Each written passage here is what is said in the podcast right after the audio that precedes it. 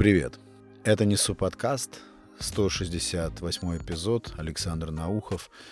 Я недавно э, набрел на историю, не помню, услышал или прочитал, историю одного боксера, который рассказывает драму своей жизни, изливает душу и рассказывает, что всю жизнь, ну, до определенного момента, его вела одна цель.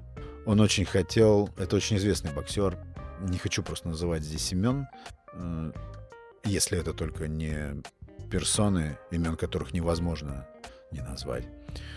Его цель была, его мечта, я не знаю, как это... Я, я считаю, что это паранойя победить э, другого боксера, реально существовавшего боксера, который о нем ничего не знал. И вот, э, вот это желание, это паранойя, она захватила его настолько, что превратила его жизнь в ад. То есть он изо дня в день, ему всюду мерещился этот его соперник, и он ощущал бессилие от того, что вот на данный момент он пока не имеет такой возможности, чтобы победить его. И он буквально поселил его в своей голове. И я стал думать так, что это совсем не спорт. Я думаю, что это настоящая такая психопатия. Нету здесь никакого спорта. Я не думаю, что это здоровое какое-то желание вообще, в принципе, увидеть кого-то поверженным.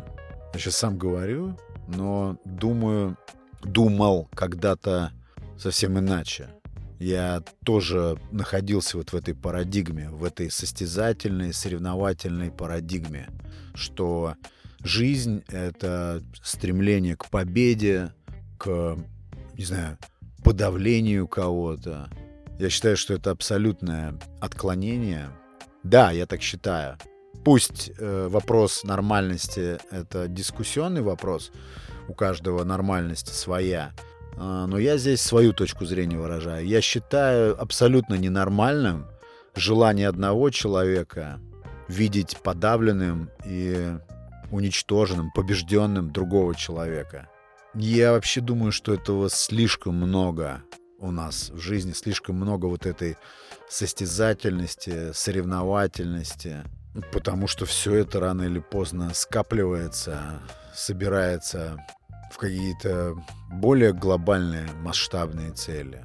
И тогда кто-то уже желает сломить народ, склонить его, и я не думаю, что этому боксеру в итоге... Я не думаю, вот честно, что этому боксеру в итоге э, победа, да, он победил потом этого своего соперника, который сначала жил в его голове, но потом настал момент, и они встретились в ринге, он одержал над ним победу. Я не думаю, что это принесло ему огромное удовольствие. Или если это принесло ему какое-то удовольствие, то это было чем-то минутным, чем-то очень кратковременным. Что это вообще за счастье, когда ты кого-то сломил? Или это обязательные условия выживания? Большой, конечно, вопрос. Но я испытываю очень такие негати сильно негативные ощущения в качестве оценки вот таких проявлений. Мне это очень не нравится. Хотя, я говорю, я долгое время пребывал в подобной парадигме. Мне казалось, что жизнь — это что это обязательно соревнование, что это обязательно состязание. А в состязаниях есть победитель и побежденный. Мне кажется, так все перенасыщено вот этой состязательностью в нашей жизни, что в итоге это вытекает вот в то, во что это в итоге вытекло сейчас. Я имею в виду ту тему, которую сейчас вообще невозможно обойти. И самое страшное, почему я не люблю, допустим, люблю футбол. Я люблю футбол. Я люблю спортивную составляющую футбола. Я люблю футбол как праздник.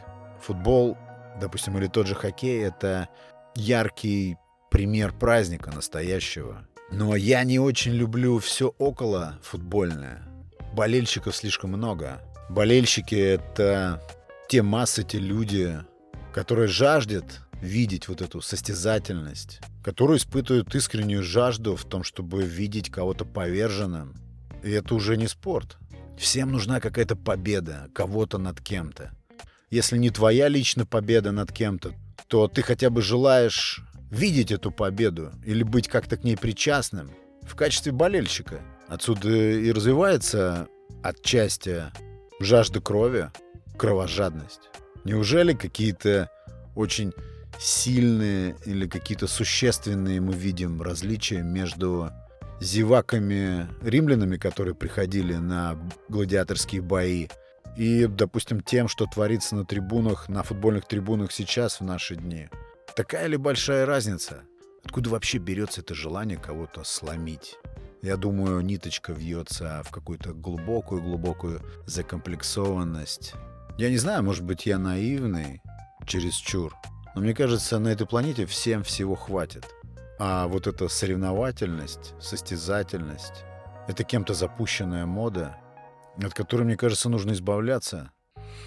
Мое мнение, допустим, что сейчас время, так вот глобально, время делиться опытом, время каких-то объединений, альянсов, открытого обмена. Потому что вся вот эта состязательность, мне кажется, корни ее вообще где-то в средневековье. Всем всего хватит. Нужно обязательно кого-то догнать, обогнать. Я помню, где-то прочитал какую-то глупейшую цитату и ходил потом, разносил ее, всем рассказывал, удивлял. Там какой-то принцип жизни в джунглях. Если ты хищник, ты должен, проснувшись утром, мчать для того, чтобы достать себе пищу. Другого варианта у тебя нет. Если ты не хищник, значит, ты, проснувшись утром, должен мчать для того, чтобы не стать жертвой хищника. То есть и в том, и в другом случае ты должен все куда-то мчать. Не согласен с этим. Я вообще думаю, что как раз вся вот эта соревновательность и состязательность — это прям прямой источник ненависти. Прямой источник такого вот небрежного отношения одних людей к другим. Я не знаю, может быть, я, конечно, обчитался этих книжек. Жизнь, может быть, она гораздо более жесткая вещь, чем я вижу. Возможно. Но мне подумалось, что слишком уж много такой конкурентности. Ведь, по сути, в конкуренции нет ничего плохого. В конкуренции, в здравой. Но когда конкуренция доходит до того, что тебе нужно расчехлять весь вот этот подлый инструментарий или вообще хвататься за любые способы, лишь бы обскакать, лишь бы обойти, прийти к финишу первым любой ценой. Я считаю, что это большое зло. И самое главное, искусственно выработанное в нашей реальности вот таким образом зло. Потому что мы всегда соревнуемся. Заметили? По всем фронтам всегда идут состязания у нас. И это происходит, даже если мы открыто об этом не говорим. Это просто заложено в нас.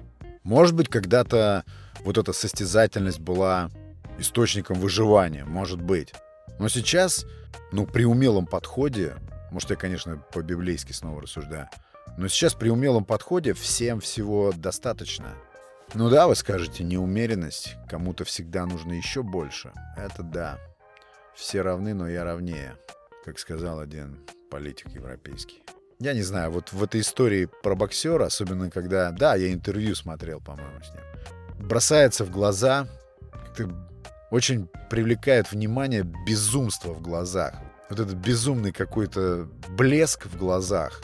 Я понимаю, что мы унаследовали очень много от животных, да, какие-то инстинктивные вещи. Но все-таки я считаю, что это не человеческие проявления — вот этот нездоровый блеск в глазах, когда касается желания кого-то на своем пути сломать, подмять, подавить, раскрошить, растоптать. Я думаю, что всех нас должно отпустить как-то со всей этой соревновательностью и состязательностью, потому что век так короток, и чтобы тратить его на эти скачки, на все это безумие, проявляющееся по-разному. Одержимость, во, одержимость. Нет, наверное, ничего плохого, в принципе, в э, конкуренции и в желании конкурировать, соревноваться. Речь идет, наверное, об одержимости, как о высшей степени этих желаний. А одержимость, в свою очередь, я думаю, что отключает разумные какие-то функции. Одержимость исключает адекватность. Если ты одержим, ты не хочешь искать никаких логических обоснований своим действиям. Вот. И если ты одержим, то ты слеп, так ведь? Слеп ко всему, кроме своей навязчивой идеи. Сегодня я думаю, что это плохо. Когда ты одержим, тебе уже не до сочувствия.